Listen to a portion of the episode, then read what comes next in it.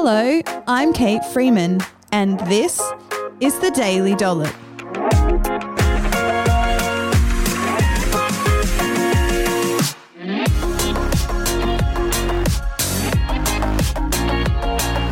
The Daily Dollop podcast is proudly brought to you by The Capital Chemist, Australia's premium community pharmacy where loyalty matters.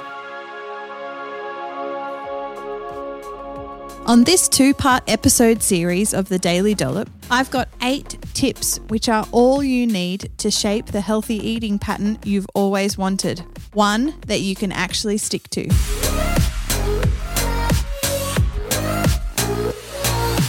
Welcome back to the podcast, everybody. I hope you're having an amazing day. It's springtime, heading into summer, rapidly coming to the end of the year.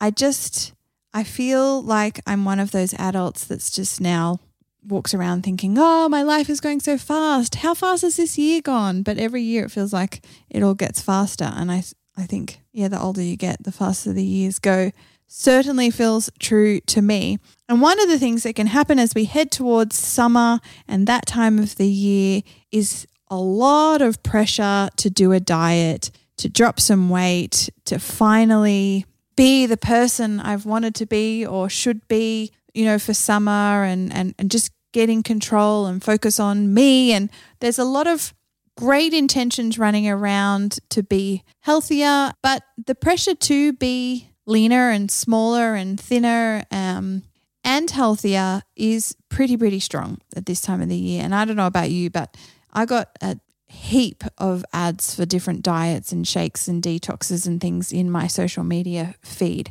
And so, following on from just chatting about clean eating in the past few episodes, I want to just keep digging into this idea of building healthy behaviors into your lifestyle rather than doing a diet and and I think the key thing when we think about dieting is that it's really like following this set protocol of eating either laid out meals or snacks or foods that you have to eat at certain times of the day or food combos that you need to pull together etc you know really strict portion control foods you can eat foods you can't eat.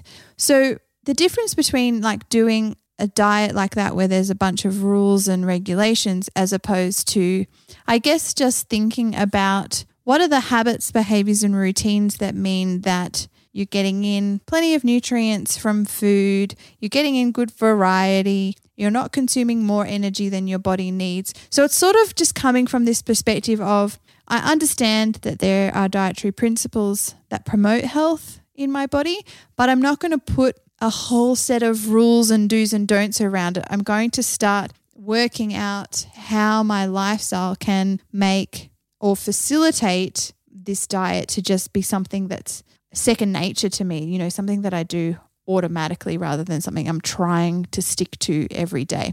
And it's this shift that I believe in your mindset from this a short term, you know, dieting mindset where we're only sort of into something for the next six, eight, 12 weeks to that more long term, how do I want to eat for the rest of my life? And so I just want to go through four key points in today's episode and another four in part two tomorrow.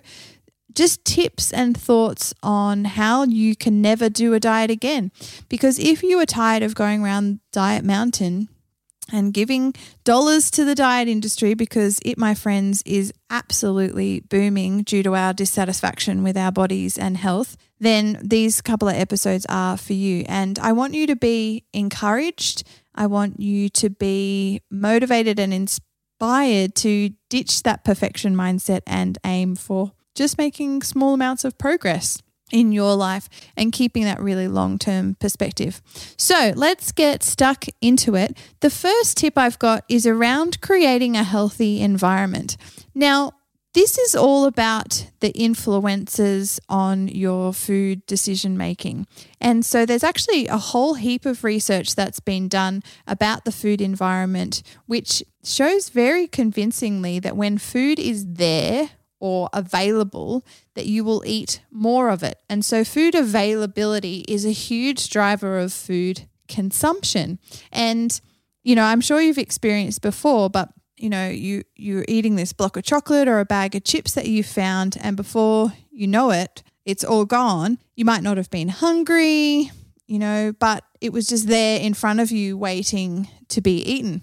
I remember my daughter did ballet many years ago when she was little and every few months the ballet school would do a fundraiser and I remember she came home from one of her lessons at the one of the first fundraisers that uh, she did when she first joined the school, and she's walking towards me with one of those big boxes of Cadbury chocolates. Poor kid, like the look on her face, she's like, "I'm sorry, mum, we had to take this whole box of chocolate home, and and to so we can sell them." And I was like, "Oh, babe, it's fine. Like, don't stress." And she was like, "But you can't take it to your work." And I was like, "Yeah, it probably would be a little confusing for people if I sold chocolates at my work."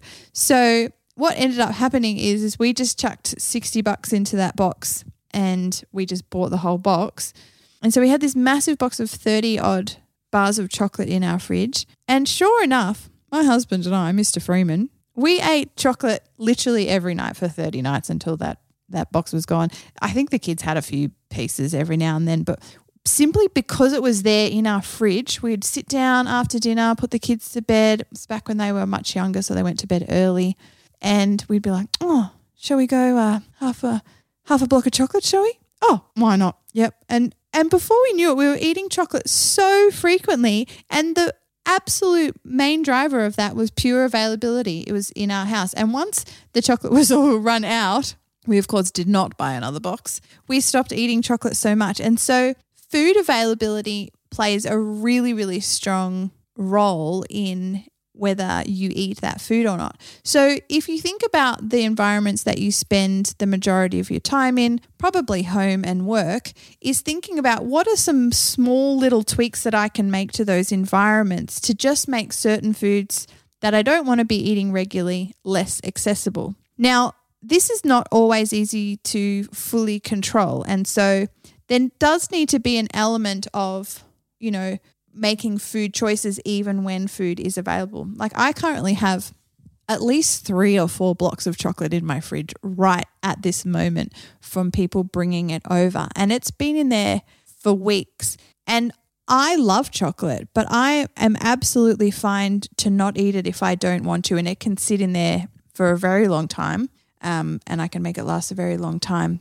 And I, because I only ever eat it if I really, truly want it, I never mindlessly eat chocolate. And so there's a number of elements to my food choice here. So, food environment is one of them, making a mindful choice and really thinking about whether I want it is another. Um, and then another one, which we talked about in the cupcake episode, which is when you are eating it, really, really enjoying it.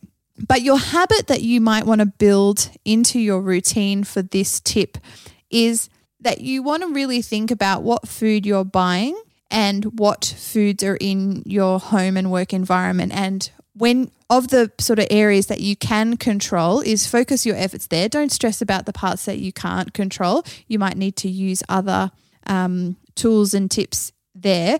But certainly, if you don't want to be eating particular f- foods, don't buy them or keep them in your home or work. The next step is, a, or tip rather, is around snacking. So a lot of people find that they can be reasonably consistent with their made meals and it's their snacks that let them down. One of the best things that you can can do is create a habit of planning your snacks and in particular that afternoon snack. So being intentional about deciding what you're going to eat and finding a filling, nutritious, easy afternoon snack that you enjoy eating and look forward to. Most people are hungry at this point in the day regardless of what you've eaten, like even if you've eaten sufficiently, you know, it's often four to five hours after lunch. Like it's normal for you to feel hungry again, um, and even more hungry if you really haven't eaten much throughout the day. And so, in my opinion, there's no point hoping for the best and just like trying to make a healthy choice or just like fighting your way through the hunger until dinner. Like, why do that? Plan exactly what you're going to eat, get it out, or bring it to work. Um, so when the hunger strikes, you've got something ready to go. So, a really great habit can be to just, um, firstly, intentionally choose your snacks for the week, but then write them down. Pop the list of foods that you're going to need to make um, on your shopping list, and then pop those snack ideas on your fridge so you can see them as a reminder. Um, and that way, also because they're on your shopping list, you have the ingredients and foods available from your weekly grocery shop and they're ready to go. I like to keep snacks stocked at my office when we are working there, which we're not at the moment. So I actually finding snacking and eating super easy being at home because, hey, I got food in this house and it's excellent. But I do like to keep really easy snacks at work. And I also like to have snacks that I can eat in the car because there's something about driving home at the end of the day and I feel hungry because it's around four o'clock when I leave the office for the day. And yeah, so I just like munch on stuff on the way home in my car. And then by the time I get home, I'm not hungry. And it's really good. All right, next tip. And I did discuss this tip in the clean eating series, but it's drink water first.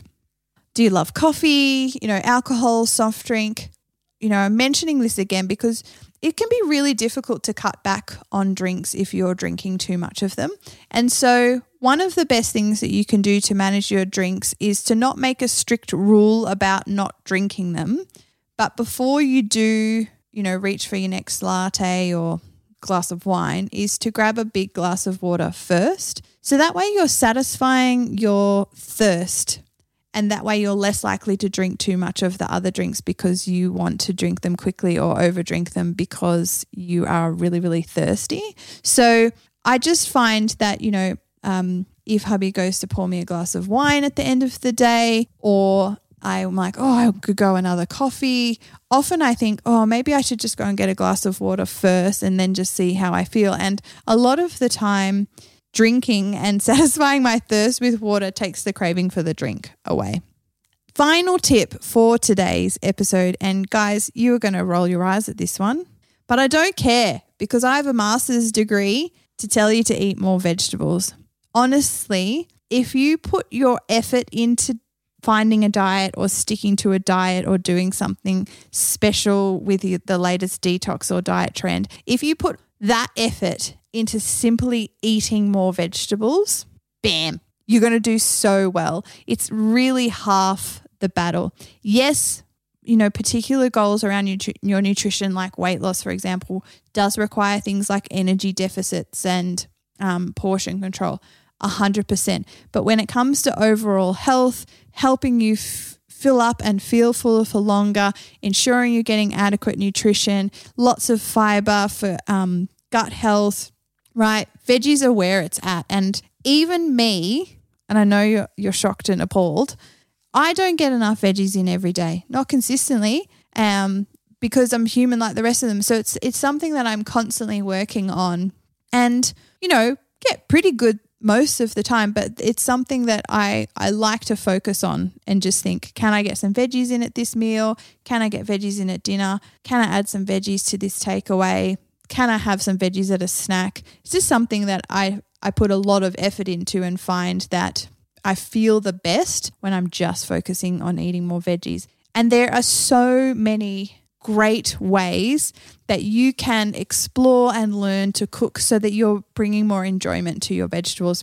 I remember talking to a client a few years ago about eating more veggies, and the first thing that came to her head was this idea of like boiled broccoli, peas, and carrot that she grew up with, you know, boiled within an inch of its life.